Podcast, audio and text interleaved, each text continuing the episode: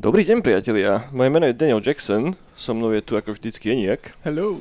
A toto je Neonová brána. A ak si sa nejakou šťastnou alebo nešťastnou náhodou dostali na tento podcast a neviete vôbec, čo sa tu deje, tak Neonová brána je podcast, ktorý vychádza každý týždeň, vždycky v piatok.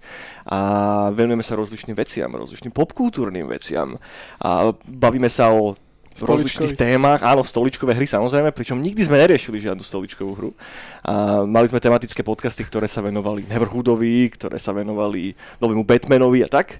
A raz za čas si pozývame zaujímavých hostí ku nám do štúdia. A ako vidíte podľa toho thumbnailu, tak dnes to nebude inak. Máme tu dvoch veľmi zaujímavých hostí. Máme tu Mirka Žáka a Michaela Petra, dvoch chalanov, ktorí stoja za portálom VisionGame.cz. Vítajte, chalani. Ahoj. Ahoj, ahoj. Skôr ako ale pôjdeme na to, že vyspovedáme chalanov, čo to je za portál, čo vlastne robia tak len rýchla vec, dajte nám palec hore, dajte nám please follow, alebo zozdieľajte tento podcast, ak vás to baví. Komenty, palec dole. Tak, ak máte nejaké otázky, kľudne ich tam šupnite, samozrejme, palec dole please nie. A tak celkovo budeme radi za akýkoľvek support, nech sa to dostane ďalej. Dobre, chalani, v prvom rade, díky, že ste si spravili čas, že ste prišli ku nám a ste prvý náš zahraničný host, lebo z nejakého dôvodu Česká republika a Slovenska, niekto sa rozhodol, že to rozdelí, tak už nie sme ten istý štát, whatever. Ale expandujeme do zahraničia. Áno, akým spôsobom? No však máme hostov do zahraničia. Alebo hostia expandujú ku nám. Každopádne je to milé. Chalani, povedzte nám, čo to je zač ten VisionGame.cz. Takže Vision Game je vlastně takový internetový archiv všech českých a slovenských her, které vyšly nebo nevyšly, byly zrušené, o kterých se třeba jenom napsalo někde a my se snažíme všechny tady tyhle hry archivovat, sbírat metadata a poskytovat je zadarmo všem uživatelům, čtenářům, badatelům, kteří prostě o to mají zájem. A taky se snažíme mít nějaký magazín na tom webu, kde děláme hlavně textové a video rozhovory a ty rozhovory jsou vždycky s nějakýma vývojářema, tvůrcama her a je to vždycky většinou o jejich historii, o tom, jak se dostali k hrám a o tom, co dělají. Mm-hmm. A ako sa človek dostane k tomu, že idem si spraviť archív československých videohier? A keď som si pozeral váš web, tak som videl, že fungujete od 2007. Viete nás troška previesť tou genezou toho celého?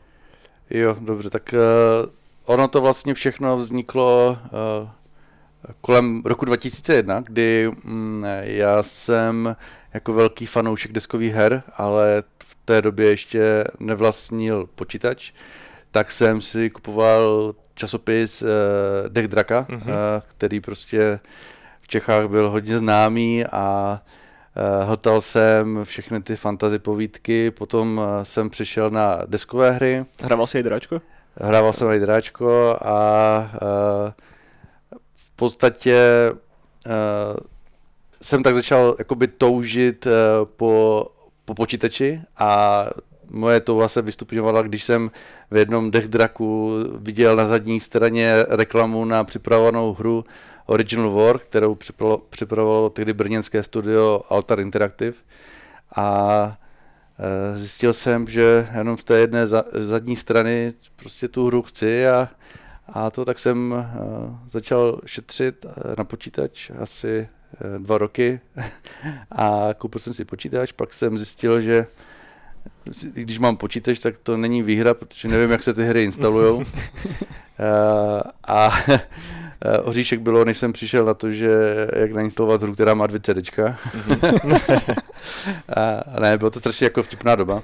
A samozřejmě tím se to už nabalovalo, protože jsem se do té hry zamiloval. Hrál jsem ji poměrně často, pak jsem pojal takový jako prozdržení, že musím udělat tomu fanstránku. Tak jsem začal dělat fanstránku na Original War. Posléze jsem zjistil, že jsou i jiné české hry. Pořád jsem teda byl ve vodách Altaru. Oni v roce, myslím, 2003 ohlásili, že budou dělat RPG hru Vision a já jsem už někdy jakoby k té hře udělal fanstránku, a která se jmenovala Vision Game a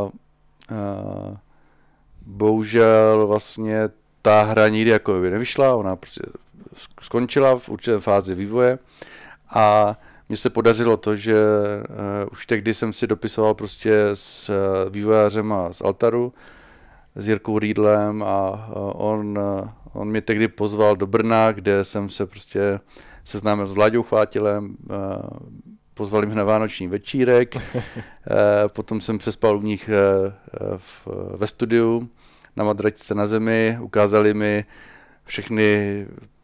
Vision, jak se hraje, mohl jsem si ho hrát, ukazovali mi prostě věci, které asi jen tak každému neukazujou. A tehdy vlastně mě to zamrzelo, že ten Vision nevyšel, protože oni mi ho ukazovali už v tom, jako už nebude. Ale přišlo mi prostě strašně zajímavé a cool, co oni dělají a vlastně zjistil jsem, že mě ani nebaví tak ty hry hrát, ale jak by jako spíš baví jako se soustředit na to, jak ty hry vznikají a kdo za tím stojí a ty příběhy. Tak jsem asi zhruba kolem roku 2007-2008 začal dělat prostě stránku pod tou doménou Vision Game a začal jsem se soustředit na všechny české a slovenské, nebo tehdy jakoby spíš české a pomalu se to jako nabalovalo, jak jsem do toho pronikal. Tak jsem zjistil, že v Čechách není jenom Mafie a Original War a věci od Altaru, ale jsou tady i jiné Bulánci. A tak jsem začal dělat ten archiv a takový byl můj začátek. No. Uh-huh. A ako ste sa spoznali potom s Mišom? Poznali ste sa predtým alebo vďaka tomu portálu? No, poznali jsme se tak, že Míša točil filmy a já jsem byl na nějaké castingovce nebo... Tak točil film je asi silné slovo. Já jsem studoval filmovou školu a měli jsme dělat nějaké závěrečné cvičení a to byl ten film, který jsme jakože točili, to závěrečné cvičení na škole. A prostě už jsme to chtěli udělat nějak líp, než že tam budou hrát naši spolužáci, tak jsme tehdy našli, že ve Zlíně, kde jsem to studoval, takže nějaká agentura, castingovka, kde se jako hlásili takový jakože nadaní dobrovolníci. A Mira nám tam takhle jako podle nějaké fotky, co tam měl, tak nám tam vizuálně seděl, tak jsme se poznali tam, jakože šli jsme na pivo, on tam pak hrál v tom filmu. A potom jsme zase šli každý jakoby svojí cestou, ale tak nějak jsme o sobě věděli. A potom po nějakých letech jsem prostě pro Miru začal pracovat v jeho firmě a on v té době zrovna zjistil, nebo už si říkal, že proč si s tím serverem... Ne. Tak to možná zase... Jo. Takže takhle jsme se poznali s Míšou, ale vlastně v roce 2007-2008 jsem dělal ten Vision Game, bylo to úžasné. Samozřejmě tak, kdy člověk šel na AUKRO a mohl koupit big box české hry za 200-300, takže jsem začal až sbírat fyzicky ty hry. Tehdy jsem samozřejmě byl student střední školy, takže jakoby i to byly velké peníze, ale z hlediska dnešní doby je to fakt jako směšné. Tak jsem chodil na brigády, vydělával jsem si na to, abych mohl kupovat ty big boxy, které jsem potom skenoval a archivoval. A tak jsem začal vytvářet jakoby i tu fyzickou sbírku. No ale pak na přelomu, myslím, roku 2008-2009 jsem jednou prostě přišel k počítači a šel jsem na Vision a stránky nefungovaly. Nefungovaly den, dva, pak jsem volal, psal do hostingové firmy, která byla tehdy nejlevnější, poměr cena výkon, jmenovala se pipni.cz a tam se stalo to, že vlastně jim vyhořel nějakým způsobem server a i záložní, pokud teda oni říkali, že i záložní, možná ani nebyl nikdy záložní server. No a tím pádem jsem přišel o všechny data, já jsem spoustu těch článků a dat dělal přímo na tom webu, v té databázi a žádné zálohy jsem prostě neřešil, nevěděl jsem v podstatě, co to je. Ono by bylo asi dobré zmínit, že vlastně ten celý web mi tehdy kódoval můj kamarád, který taky nedělal zálohy a prostě jsme z ničeho nic o všechno přišli. Ale ono to bylo v té době, kdy já jsem končil střední školu a najednou jsem se musel rozhodnout, co chci dělat, a najednou ten Vision byl pryč, tak jsem si řekl, že já se prostě musím dospět a začít prostě jít do života, začít pracovat, protože studovat jsem viděl, že nechci, že na to nemám buňky. Mm-hmm. A dopadlo to tak, že vlastně jsem začal podnikat a vlastně pak v průběhu toho podnikání jsem teda byl na té castingovce, kde jsem tam byl skrz to, že tam šla kamarádka a styděla se, tak já jsem šel s ní, nechal jsem se taky jako nafotit do té databáze, ozval se mi Míša, točili jsme ten film, pak jsme se nějaký čas neviděli, jak to říkal, a pak vlastně já jsem měl firmu a potřeboval jsem někoho, kdo by pomohl fotit ty produkty, které jsem tam měl, tak jsem si vzpomněl na něho, on ke mně začal chodit, pomáhat mi a vlastně pak časem jsem ho překecal, aby u mě pracoval.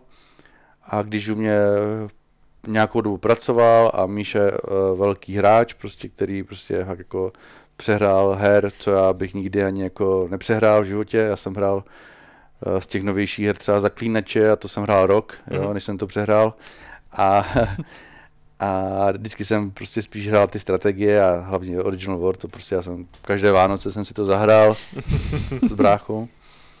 No a když už jsem měl tu firmu a měl jsem prostě najednou jako tady tohle pořešené, že už jsem prostě měl tu stabilitu, tak jsem najednou zjistil, že mi něco v tom životě chybí, že prostě přijdu domů a chci něco dělat a nebaví mě jenom hrát a vzpomněl jsem si na ty big boxy, které jsem měl u našich doma ve sklepě, tak jsem si to všechno vytáhl, dovezl na byt a začal jsem prostě oprašovat ty staré vzpomínky a zjistil jsem, že to prostě chci vrátit zpátky a začal jsem dělat Vision, který v podstatě vyšel veřejně v roce 2019, byl ohlášený na Game Accessu v Brně a teďka vlastně v podstatě jakoby ta verze, která vyšla, tak je teďka furt na internetu a plánujeme teďka vydat nový redesign a nutno podotknout, že ten design vlastně mi dělá moje předtím přítelkyně, teď manželka, takže je to všechno pod jednou střechou a vlastne takto je. No. Super. Ja mám strašne rád tieto náhody v živote, ako sa to tak uprace aj nevieš ako a zrazu z toho vznikne zaujímavá vec. A možno by som ešte chvíľku zostal pri tom portáli ako takom, takže spomínali ste, že je to v podstate archív štúdií a videohier, ktoré vznikajú na Slovensku alebo v Čechách. A keď som si prechádzal tú vašu webku, tak som naďabil aj na váš YouTube kanál, kde robíte intervia s vývojármi a teda.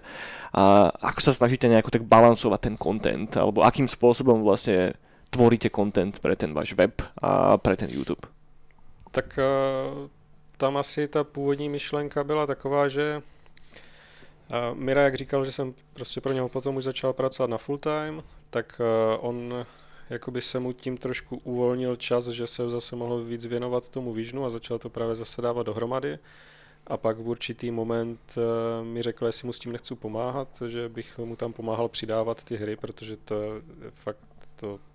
On tím vlastně tráví značnou část svého volného času, protože se to nezdá, ale těch metadat, co sbíráme, je docela dost, takže přidat jednu hru trvá, nevím, jestli to máš nějak spočítané. To záleží, jestli člověk jako má někde informace na zlatém podnosi, nebo je musí prostě fakt hledat a zkoumat, když je to třeba něco staršího a spousta prostě vývojářů ty informace nedává uceleně, takže... Čo znamenajú metadáta pre tých z nás, ktorí počúvajú ten podcast a nemajú tucha, že čo to vlastne je? Čo si máme pod tým predstaviť? To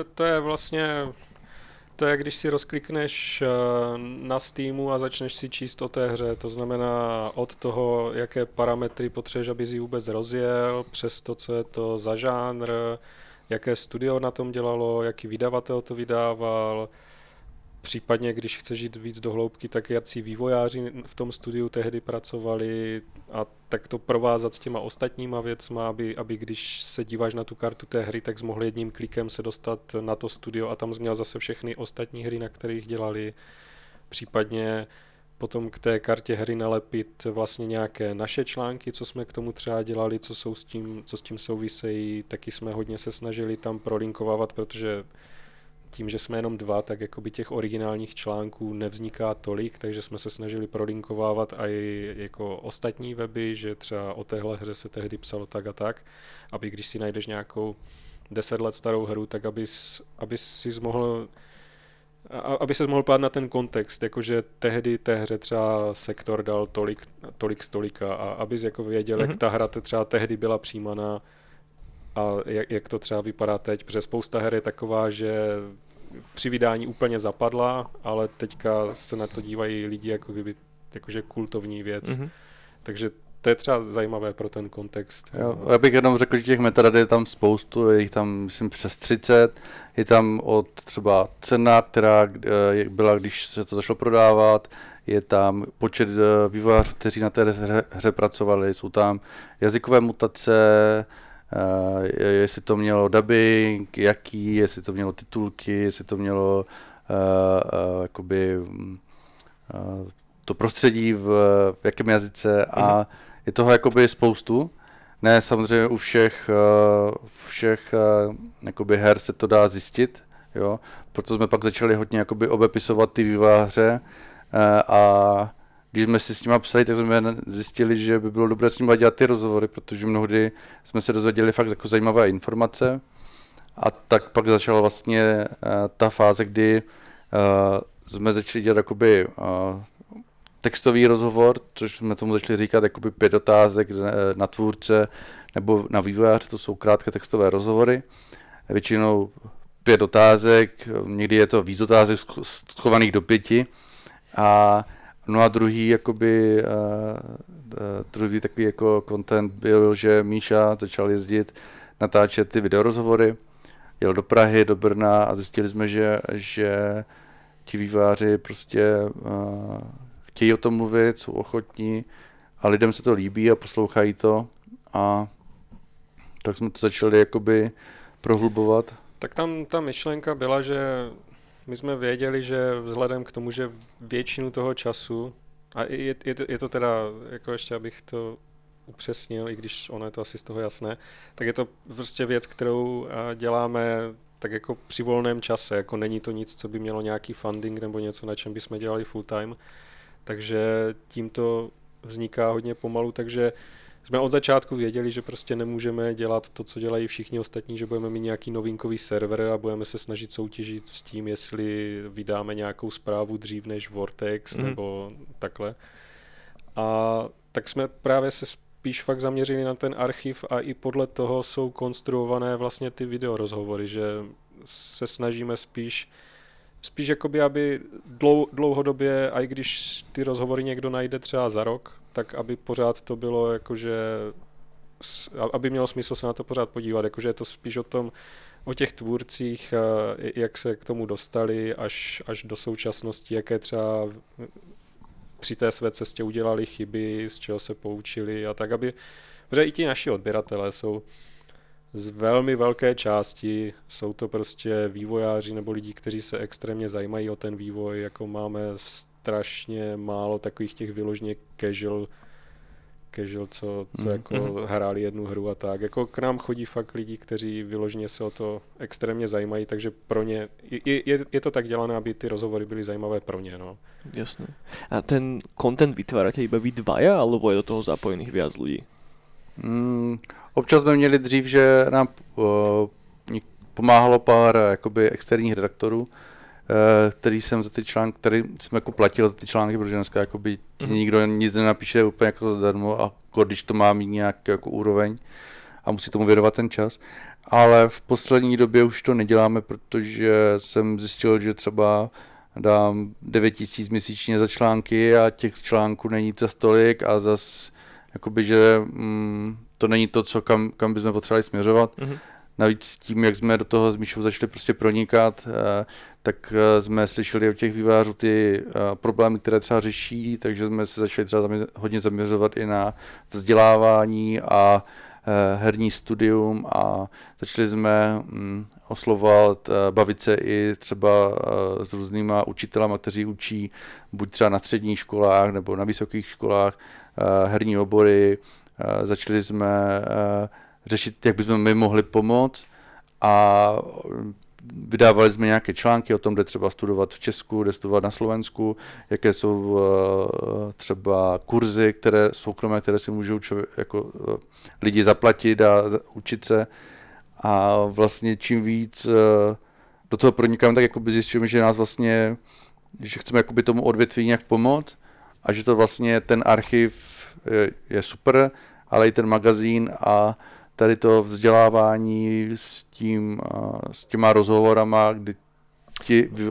Asi se snažíš říct, že prostě psát články jako typu recenze je pro nás jako, pro naše čtenáře to jako zas tak zajímavé není. No. Ano, ani žádné hodnocení, prostě to pro nás nehraje jako roli. No. Jasné, podstatné je poznat tu vašu cieľovku, ale tam ma potom napadá, ty si to tak troška načrtol, že kam teda chcete smerovať, že aký je váš nejaký cieľ v horizonte 5-10 rokov, čo by ste chceli s tým portálom spraviť? No, chtěli bychom rozhodně pokračovat a chtěli bychom ten archiv ještě dopřesnit, dodělat, protože ještě vím, že s tím mapováním ještě tam jsou prostě mezery, více do toho ponořit, více zabořit do toho, aby jsme tam doplnili třeba screenshoty, aby prostě archiv byl komplet, aby prostě byl fakt jako ucelený. A pak bychom rozhodně chtěli získat nějakou finanční podporu, aby jsme mohli využít služeb i někoho jiného než nás a našeho času, zároveň aby se nám třeba něco vrátilo, protože ten vývoj těch stránek, protože nejsme ani jeden programátor, tak prostě my platíme programátora a to jsou prostě 10 000 a prostě cíl je takový, že bychom chtěli prostě za těch třeba 5 let mít fakt jako platformu Vision Game, kde bude kompletně historie a kompletně prostě to, co se chystá, vzdělání, platforma pro studenty, pro získávání parťáků na projekty, inzeráty v herním vývoji a prostě to, ale hlavně, aby to bylo všechno zadarmo pro všechny a bez reklam. Mm-hmm. Jo. Mm-hmm. Jasné. Ten portál je teraz centralizovaný, takže keď chce niekto pridať napríklad nejaké info k nejakej videohre, vie to spraviť ako bežný user, alebo to ide všetko cez vás? On může napsat, je tam takový formulář, jakože nám může napsat, jako nemůže to přidat sám, že by vytvořil sám kartu, ale může nám napsat, že i když třeba najde v nějaké kartě nějakou chybu, tak vždycky je tam napsáno, nevím, co víte přesně, víc, pomožte. Ano, víte víc, no. Tak je tam takový formulář, že může doplnit info, nebo když má nějaké screenshoty, nebo jsou tam e-maily na nás na oba. Jako vždycky, když nám nějaký vývojář napíše, že máme něco špatně, tak se to snažíme co nejdřív opravit, doplnit. A musím říct, že v poslední době, a to jsem strašně rád, je to, že mi vlastně fakt píšou vývojáři třeba, kteří zakládají studia nebo nemají tam ještě hru. Je to něco fakt malého, o kterém ani my jsme prostě zatím na tom nepřišli. Takže mi napíšou, chtěli bychom tam mít profil, já jim pošlu takový formulář, oni ho vyplní, já jim ten účet vytvořím. Je to udělané tak, protože kdyby to jakoby přidávali jenom, nebo kdyby to přidávali všichni jako uživatelé, tak by to bylo samozřejmě super, že my bychom měli méně práce, ale samozřejmě jsme ztratili tu kontrolu nad tím, co tam teda je a to bych jako asi nechtěl, aby prostě ten archiv byl prostě přesný a vždycky to ověřování toho, když třeba člověk hledá něco fakt starého a hledá to přes archiv.org a prostě bádá a prostě, abych přidal třeba tu jednu starší hru, tak třeba hledám i hodinu, dvě, než si to a snažím se to ověřovat třeba z více zdrojů, jo, aby to prostě fakt jako nebylo prvoplánově přidané a pak by mi někdo psal. A to je vlastně priorita, aby to bylo prostě přesné, no. Jasné, kvalita, žádná kvantita, chápem. Dobre, Eniak, máš nejakú otázočku ešte k tomu portálu?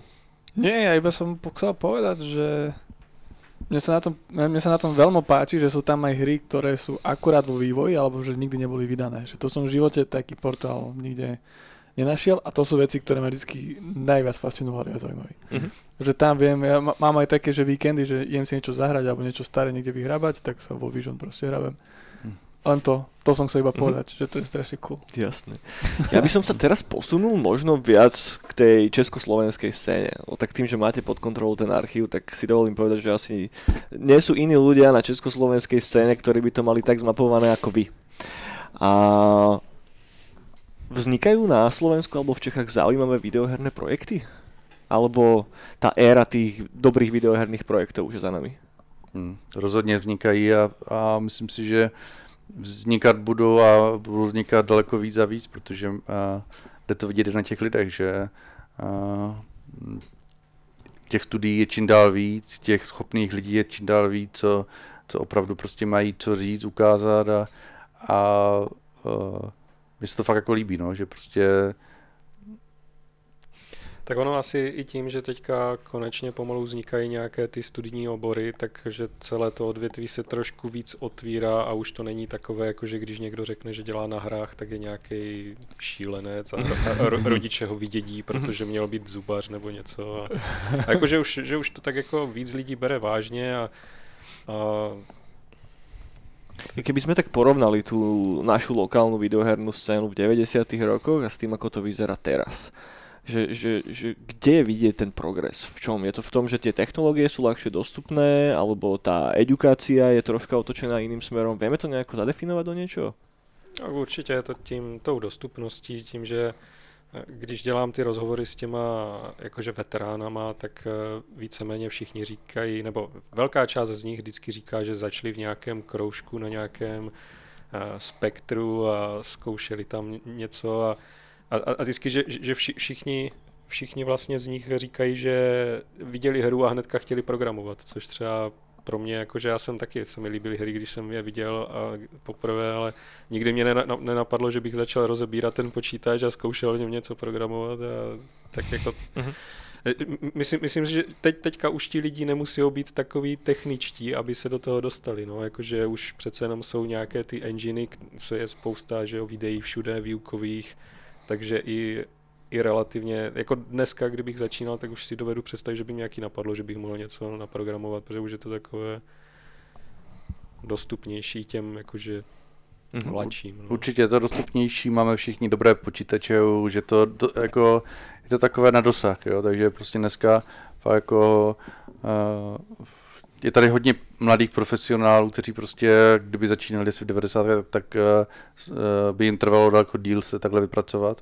Ale samozřejmě za ty 90 musíme být rádi, protože z těch 90 se rozpadly ty velké projekty, ty velké hry a pak z těch takových těch významnějších vývářů vzniklo spoustu studií, které doteďka fungují, jsou velké, zaměstnávají spoustu lidí a v té časové ose těch studií prostě to vytvořilo spoustu profesionálů, kteří se zase odpojili, zase vytvořili svoje studie a dělají svoje projekty. A vlastně to je na tom to super, že vlastně oni v těch 90kách, jo, Mafie prostě zadává tomu, že tady prostě ten vývoj jakoby začal kvést a teďka prostě ty kořeny sahají tam, ale prostě ten strom vyrostl už do prostě obrovské výšky a je to super. Mm-hmm. Čo sú podľa vás také, že možno 2-3 projekty, ktoré tak letia pod tým hlavným radarom? Že keď nás počúva niekto, keď sa povie, že československá videoherná scéna, tak si predstaví Mafiu a tam to asi končí. Vietkong možno. Ten teraz oslavuje nejaké výročie, sa mi zdá. Áno. Že je zo pár takých známejších hier, ale veľa tých, podľa mňa, že aj rovnako zaujímavých projektov sú tak nejako hodne skryté, alebo nevedia sa dostať do popredia cez ten marketing. Že keby ste možno mohli highlightnúť také 2-3 projekty. No a myslíš akože nejaké, co teď vznikají, nebo nejaké ako... Môže byť aj tak, staré. Aj tak, aj niečo staršie kľudne, alebo niečo z toho, čo vzniká teraz. Môžeme začať napríklad tými staršími.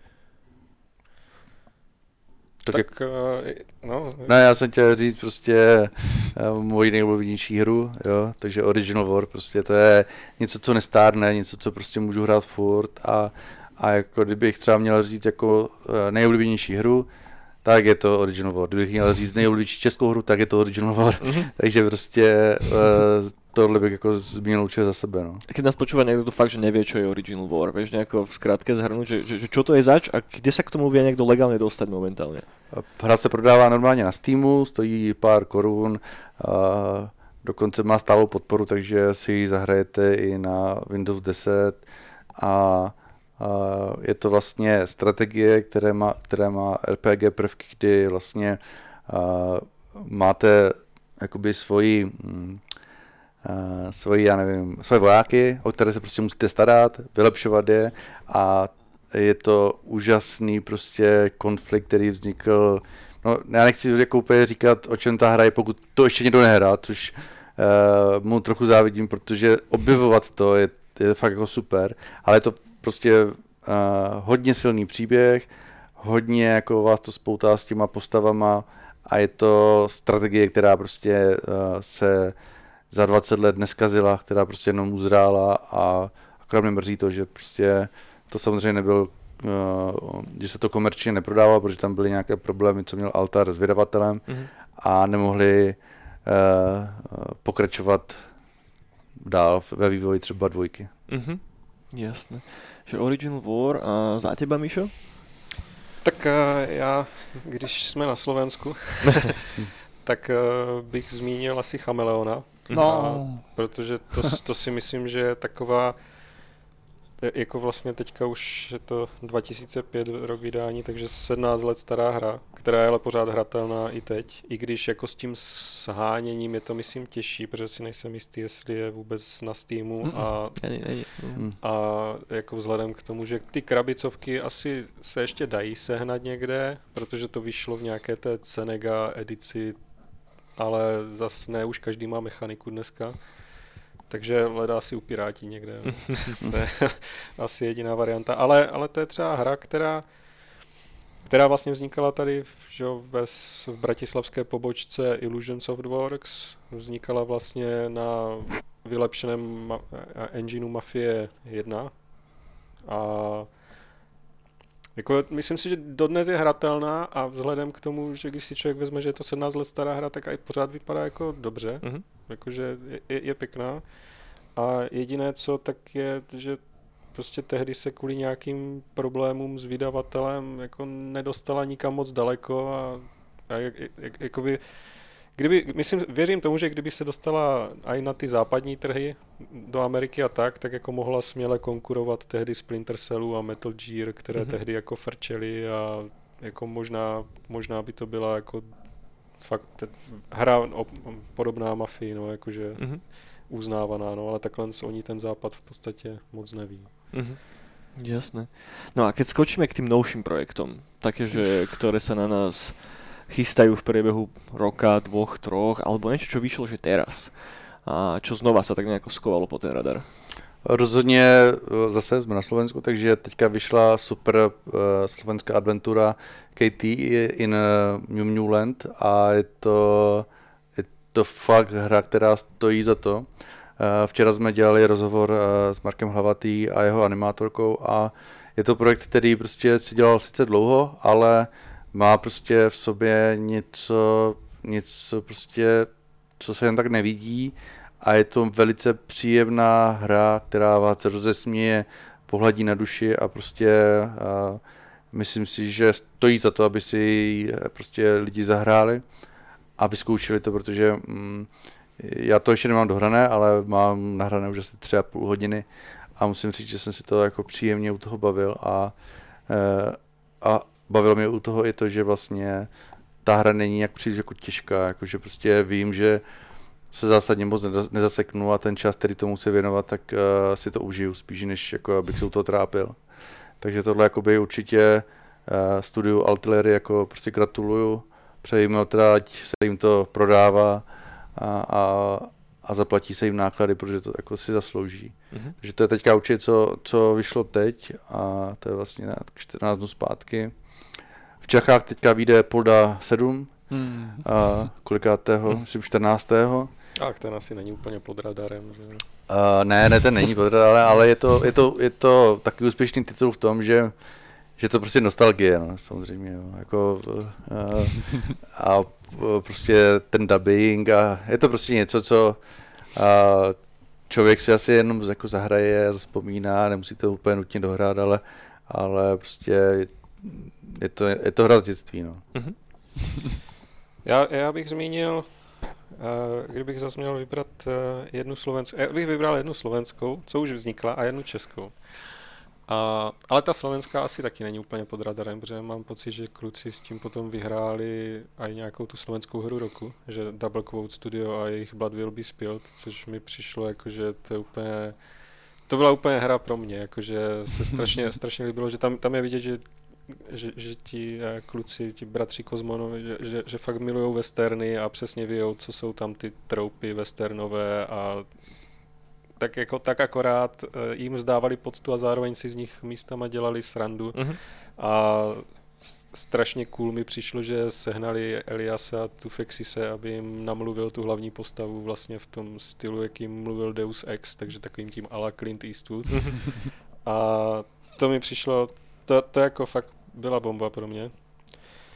A potom takové podobné malé studio, a co vydalo úplně super hru loni, tak to jsou zase, jako je to brané jako české studio, ale ti vývojáři jsou tak půl na půl Češi a teď jsem to jako řekla, vlastně jsem se nepodíval, mám pocit, že oni jsou ze Srbska ti druzí, mm-hmm.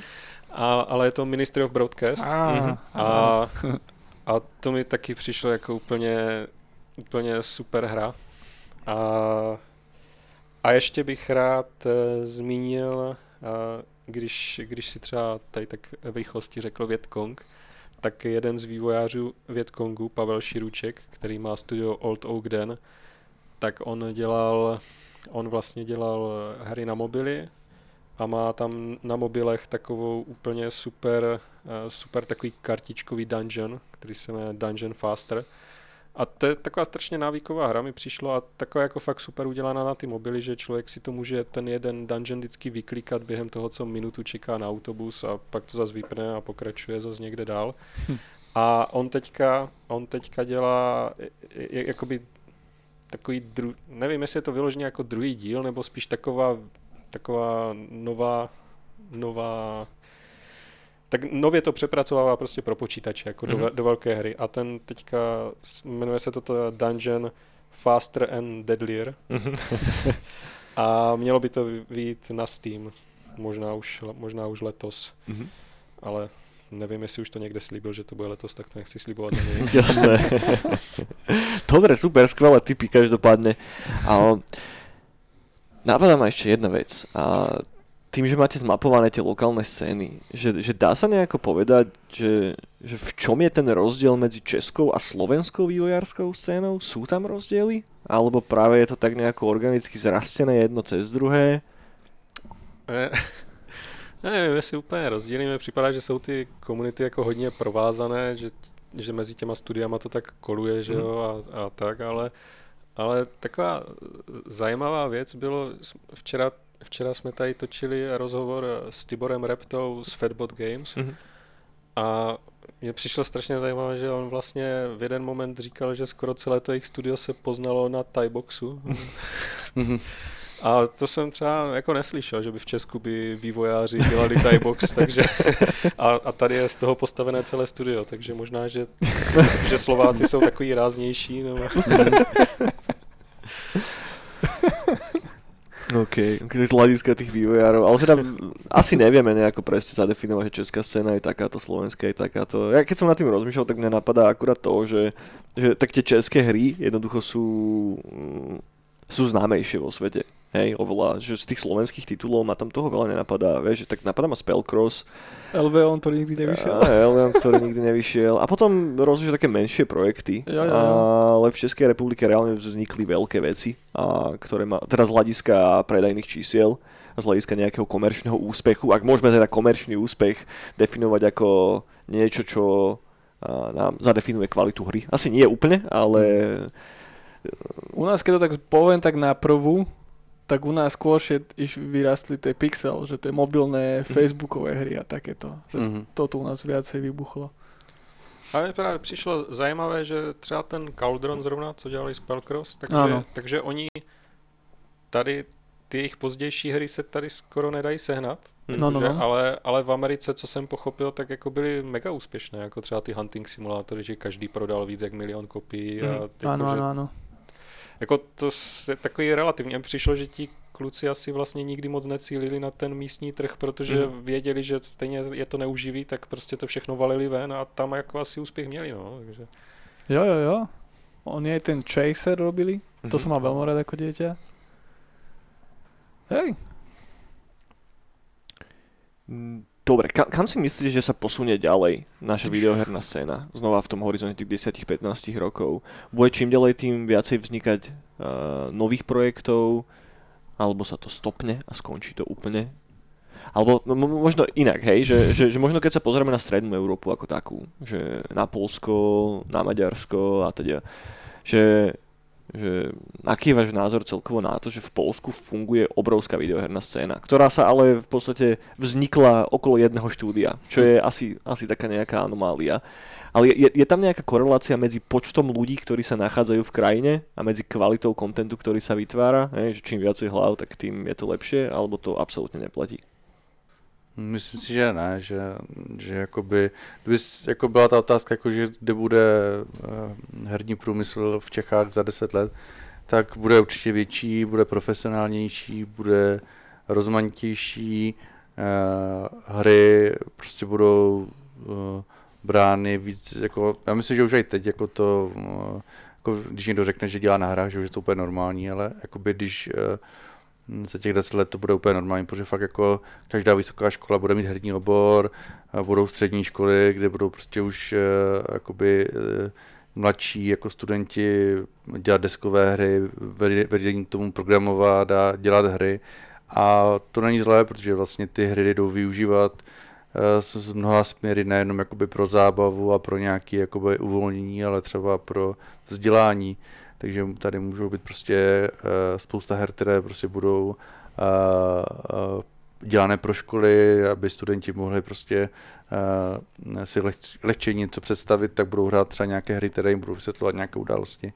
A myslím si, že to prostě bude jenom lepší všechno. Mm-hmm. Jako nevidím, myslím si, že ten růst bude furt, jo, a to odvětví má co nabídnout, je to něco, co se lehce prodává do zahraničí, stačí to prostě dát někde na internet a už to může si stáhnout dokoliv. Takže prostě je to něco, co kdyby tady bylo víc, tak je to lepší, protože prodávat něco digitálního do zahraničí a peníze si stahovat sem do republiky, tak je to prostě to, co bychom chtěli, že? Mm-hmm. Já si myslím, že tam jako asi fakt nezáleží na tom, jak je ten stát velký, jde spíš o tom, jaké tam mají lidi možnosti, že jo, když si to vezmu, tak vy tady máte ten fond vlastně, což my nemáme, a to jsme větší. A jsme právě včera ještě dělali rozhovor i s Josefem Kovalčíkem, který tady ten fond jakoby vede. A tam je třeba zajímavé, že on vlastně říkal, že hry nehraje, jako nemá k ním žádný osobní vztah, ale jako uznává jako umění a prostě jako byl ten, kdo prosadil, že se do nich budou dávat peníze. A to je super, jakože takhle lidi to prostě už začínají fakt brát, jakože že to je jako adekvátní tomu něco přispět a čím více tady to bude otvírat, tak tím jako lepší hry můžou vznikat, no, nebo tím víc lidí jako se může dostat k tomu, že bude jednou na nějaké hře pracovat. A... Mm-hmm. Troška nás točím niekam inám. Hrá v tom celom nejakú rolu taký prirodzený patriotizmus ľudí? Že keď vidie tá naša lokálna hra, slovenská alebo česká, tak podľa vás, chalani, že pozerajú sa na to ľudia práve, že ešte o to viacej kriticky, že to je naše, tak proste idem to nejakým spôsobom čo najviacej sprzniť, alebo je to naše a tým pádom dám tomu lepšie hodnotenia v review, zábujem s tým zaobchádzať s rukavičkami. No, to nevím, to je asi jediné, co si všímám, je, že prostě samozřejmě většina těch studií chce ty hry prodávat v zahraničí, že jo, takže primární jazyk je skoro vždycky angličtina.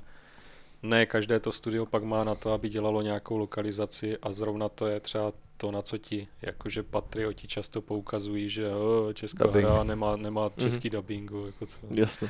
A tak to mi přijde takové, jakože jsou taky spíš trolové, jakože. A jestli nějací recenzenti, to už je asi recenzent od recenzenta, já si myslím, že to nikdo nepřizná, ale někteří asi jsou takový, jakože se na to dívají, protože tam jde o ten kontext, že jo, jako když hrajou nějakou hru, od studia, o kterém jsem v životě neslyšel, tak to beru jinak, než když dělám hru od studia, kde jsem se s těma borcema viděl tady někde na GDSku a vím, že jsou jenom 3 a jako říkám si, jako na to, že jste 3, tak jste to fakt zmákli. Tak je k tomu potom jiný kontext, než když tu hru jen tak najdu. Mm-hmm. OK. Poďme ešte ku koncu sa troška povenovať mobilovkám špecificky. Že ak si pozrieme videoherný biznis, tak drvivá väčšina obratov je v mobilných hrách, a fakt, že drvivá väčšina, ten percentil sa stáča tým, čím ďalej, tým viacej na tú stranu. A aký máte názor na mobilné hry celkovo? Že je to voľačo, čo sa... Lebo tak ja som vyrastal v 90. rokoch, moje srdcovky sú staré RPGčka, staré stratégie a proste veľa tých nových vecí je robených nie pre mňa. Že z tej hry jednoducho kričí to, že toto nie je hra pre teba a teba to ani vlastne nemá baviť. A to akže akceptujem samozrejme, všetko sa mení časom. Otázka je, je to dobré? Je to zlé? Myslíte, že čím ďalej, tým viac sa budú presúvať videohry práve na mobilné platformy a taký ten oldschoolový gaming skončí v múzeách do 30 rokov? Já si myslím, že se to tak jako zlomilo, že v jeden moment měli jako všichni představu, že touhle dobou už budou všichni hrát jenom na mobilech a místo toho zase vyšla nová generace konzolí, že jo, a tak, jakože... Že spíš na ty mobily se přesunou takový ti casual hráči, co by v životě nehráli na ničem jiném, tak teďka si něco klikají, tam nějaký Candy Crush na mobilu, ale jako nakolik, to je třeba věc, kterou jsme hodně řešili v tom archivu. Nakonec teda přidáváme všechny hry, ale jako určitou dobu jsme měli, protože není to úplně srovnatelné, že jo, nějaká klikačka na mobil třeba z Mafii, jakože ten... To jako ta práce, co do toho šla, je diametrálně jiná, že jo? Takže je otázka potom, jestli je mít všechny v jednom seznamu, nebo jestli to nějak oddělovat, ale nakonec jsme se rozhodli, že to nebudeme dělit, že jo? Protože spousta těch vývojářů, co dělá ty mobilní hry, tak jsou třeba veteráni z těch velkých studií, kteří jako dělali na těch velkých hrách, ale už prostě to nebylo pro ně jako... A radši se osamostatnili a dělají si nějaké jednodušší hry. A... Přesně, hlavně to prostě o těch konzumentech a každý si najde to, co mu je příjemnější. Někdo chce hrát na mobilu v metru, někdo chce hrát na tabletu v posteli a někdo si rád sedne televizi ke konzoli. Jo, já osobně třeba mobilní hry moc nehraju, nemám na to ani jako čas, jako nebaví mě se dívat do toho malého telefonu a prostě někde prostě něco klikat. Radši fakt, jak to říkáš i ty, že prostě sednout, udělat si tu svou chvilku, zahrát si nějakou hru, kterou fakt člověk má rád a prostě něco, jak když se podíváš na film. Jo? Ale spousta lidí prostě mají třeba jenom ty mobily, nemají vůbec konzole a ti si tam ty hry zahrajou a pro ně je to super. Takže to vždycky jenom o tom, kdo to chce konzumovat a jak to prostě jako chce. No. Čo VR hry? Vznikajú u nás nejaké zaujímavé projekty aj z tohto segmentu? Je to budúcnosť? Budeme všetci hrať na VR-kách alebo v rámci nejakej augmented reality? Nevím, jestli je to úplně budoucnost. A myslím si, že je to tak podobně jak s těma telefonama, že v jeden moment si všichni začali říkat, že za chvilku už, jak se vylepší to VR, tak všichni zase budou hrát jenom VR. Že zase je to prostě segment jenom pro určitou část lidí, které to třeba baví, ale jako jsou u nás studia, které dělají VR hry, dokážou to udělat velmi dobře. Beat Games, no jasné, no, to je prostě jako, jo, tak mega úspěch. No tak ti jako to, z toho hlediska úspěchu, tak to měli super, ale jsou aj studia, které dělají jako komplexnější hry, než že stojím na místě a sekám mečem, že? Ale jako a pořád prostě, jako třeba pro mě konkrétně to není tady to. Jako už jenom z toho pohledu, že teď už se sice začínají dělat nějaké ty bezdrátové headsety, ale když přišly ty první, co prostě člověk měl po obýváku roztáhne milion kabelů, a tak to bych třeba nemohl mít už jenom kvůli tomu, že mám malé děcka, že jo? A celkově, i kdybych neměl malé děcka, tak prostě než bych si to celé nastavil, tak mě to prostě už se ani nechce hrát potom, jakože. Ale třeba ten Beat Saber je fakt jako extrémně zábavný a já jsem ho vždycky, když přišla nějaká návštěva a bylo to nové, tak jsem to prostě zapl. Všichni si to užili a Teďka, když přijdou, tak je pravda, že řeknu, že nemám nabité ovladače, protože mi to nechce vytahovat všechno, ale až ta technologie bude, jak to říká Míša, přístupnější, bezdrátová, všechno to, tak samozřejmě zase si to najde ty své hráče, ty, kterým se to bude líbit. Ale nemyslím si, že by to někdy vytlačilo jako ty klasické konzole, že prostě furt budou lidi, kteří si radši sednou k velké televizi a i tím, že ty televize jsou jako už některé... A hlavně budou lidi, kteří se prostě nebudou chtít chýbat, že jo? No. To je další věc. Okay. Čo hovoríte na ten taký najnovší play to earn segment, ktorý prepája videohry s blockchainom a s týmto? Tak to třeba vůbec není pro mě. A jako tak nějak doufám, že je to taková věc, co časem zmizí. Že teďka jako, že nevím. Já jsem do toho nechtěl ani u těch mobilních her moc zabíhat, ale jakože třeba jako chápu, že jsou studia, které z toho žijí, ale jako není to něco, z čeho bych měl radost, no, když jsou to takové hry, které jsou vyloženě dělané jenom na to, aby z tebe vytáhli prachy a vlastně v té hře jako není nic. Je to jenom dělané pro ty super casual hráče, které to nějak jakoby přiváže k tomu, že si tam něco koupí a pak už si řeknu, no, už jsem si jednou něco koupil, tak už si budu kupovat furt. No. Jasné. Ale jako takové, jako tady ten, možná je to tím, že už jsme na to staří nebo něco, ale jako tady to je fakt jako systém, který, jako já ani ty subscriptiony různé, jako že bych si předplatil prostě Game Pass nebo něco, tak to prostě není pro mě. Já si radši koupím hru a vím, že ji mám a můžu si ji kdykoliv zapnout a nemusím řešit, jestli mi neprošlo předplatné nebo něco. Nestresuje tě to, že musíš hrát, protože bys to... Úplně nesnáším takové ty hry, co prostě... To zrovna nejsou české, ale třeba Ubisoft to často dělá, že má nějakou Ultimate Super Deluxe edici za 3,5 tisíce. Nějaké hry, kde jakože má být všechno a v momentě, kdy tu hru zapnu, tak hnedka na první obrazovce mi vyskočí, jestli si nechci dokoupit nějaké brnění ještě. Tak, to není moc ultimátní edice, že jo? Takže to prostě úplně nesnáším tady takové věci, jako upřímně. No. Hej, celkovo ten odklon od tej physicality pri tých hrách, že veľa sa už predáva digitálne, tie staré big boxy úplne zmizli a ak sú, tak sa tomu teraz hovorí Collector's Edition a stojí to 5x toľko a ono asi to ide ruka v ruke s tým, že aj tie náklady na tvorbu tých fyzických produktov sú čím ďalej tým drahšie a lebo toto je jedna z vecí, ktorá ma mrzí, že mega, že prestali sa vydávať fakt, že tie krásne big boxy, že to doteraz sú moje takže nostalgické najsilnejšie spomienky, že keď sa pozriem do knižnice a vyťahnem starý big box z toho a otvoríš to a nejak to voní, je tam tá mapka, ten 300 stranový manuál, vieš, že ten care, čo do toho išiel, bol príde takže na inom leveli. Aj tá degradácia tej kvality tých kolektoriek ako takých. Ja mám taký zaujímavý príklad, že som si kúpil kolektorku k Dark Souls 3 pred pár rokmi, kde bol fakt, že pekný hardcover a hardcover book, pekná figurka, bolo tam asi 4 nášivky a to takže celkom vyňuňukané za tú cenu. No a teraz som si kúpil tú kolektorku Elden Ringu, kde teda bola tá figurka, bol tam artbook síce, ktorý už bol asi 3x menší, oveľa tenší, bola tam už iba jedna nášivka a stálo to asi o 100 € viacej. Vieš, že... A asi to ide ruka v ruke aj s tým, ako sa formuje finančný systém. Ako? Nemal si ani disk. Nemal som ani disk, lebo som si kúpil PC verziu, takže som mal Steelbook, ale v tom Steelbooku nič nebol, iba kód, hej? Čo je tiež také, že kurník, čo si tam dám teraz? Dobre, ešte jedna otázka na záver, chalani. Čím ste starší, hrávate sa viacej, alebo sa hrávate oveľa menej? Alebo hráte sa vôbec ešte videohry? Alebo už to len tak mapujete? Ja hraju, ale... Samozřejmě oveľa méně, protože v podstatě mám jenom takové krátké okno v tom dni, kdy děti a žena usnou a já si můžu pustit něco a na PlayStationu teďka hraju, protože je to takové nejpohodlnější sednout na gauč s PlayStationem a dát si do ovladače sluchátka a tam třeba, když oni usnou kolem 10, tak ještě do té půlnoci si třeba ty 2 hodinky zahraju a pak jdu taky spát a to je tak všechno, co mám v tom čase. Takže už si musím vybírat, jako co hraju. No, jako už prostě to není takové, že bych mohl pařit nějakou hru, které strávím 300 hodin, jakože to bych hrál celý rok, že? Takže... Jasně.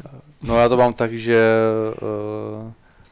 si občas něco zahraju, ale když už to začnu hrát, tak mám u toho výčitky, že bych měl radši dělat něco užitečnějšího a třeba přidávat něco na Vision, takže já to mám tak, že když si zahraju, tak si zahraju hodně ty české hry a jenom protože třeba mě to zajímá, ale jako rozhodně nejsem ten, že bych ty hry dohrával a jenom pár her, které prostě jako jsem přehrál a hraju jako pravidelně, že mi to třeba nějak jako baví, ale a to jsou většinou strategie a jinak jako fakt jako většinu času se snažím spíš jakoby pracovat na tom archivu. No. Mm-hmm.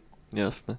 No hej, ten dospelý život to nabúrava postupne. Však teraz ten Elden Ring napríklad, nie, že akože nemôžem povedať, že ma to nebavilo práve, že ma to strašne bavilo. Ale tie som dal do toho asi 40 hodín a potom už to prišlo tak, že že 40 hodín a som takže v tretine hry a proste prestal som to hrať. Ale zároveň sa chcem k tomu niekedy vrátiť, ale deep down viem, že sa k tomu už asi nikdy nevrátim. Jo, neviem, uvidíme. No mňa naopak, u mňa to bolo hneď 110 hodín. A teraz sa vraciam späť, že už je dobré, že už doma je, že aj pracujem a všetko. No, to asi nejdelší hra, co jsem hrál za poslední roky, byla Red Dead Redemption 2. Mm-hmm. A tam jako v tom příběhu je několik takových momentů, které vždycky jako jednou za čas si na to vzpomenu, že to bylo tak super a že bych si jenom tu příběhovou část bych si zahrál znova, ale vlastně na to vůbec, jako když si vezmu, že ten příběh tam trvá snad 60 hodin, tak jako to nemám 60 hodin, abych se jenom kvůli tomu, abych někde uprostřed příběhu se podíval na tu pasáž, která se mi líbila, jakože tak, jako, ale to už proste človek, jak starší, už nemá, no, ten čas. Ja som tiež, tak minulé leto som rozohral Red Dead, lebo to mám nejako s letom spojené a som všetky westernové filmy som si popúšťal a tak a potom po asi 20 hodinách som sa tak zastavil, že čo robíš? Že teraz máš plán dať do toho ďalších 100, vieš, že ja obzvlášť keď začneš s tým, že teraz idem všetky achievementy si robiť, idem sa pomaličky s tým cerkať.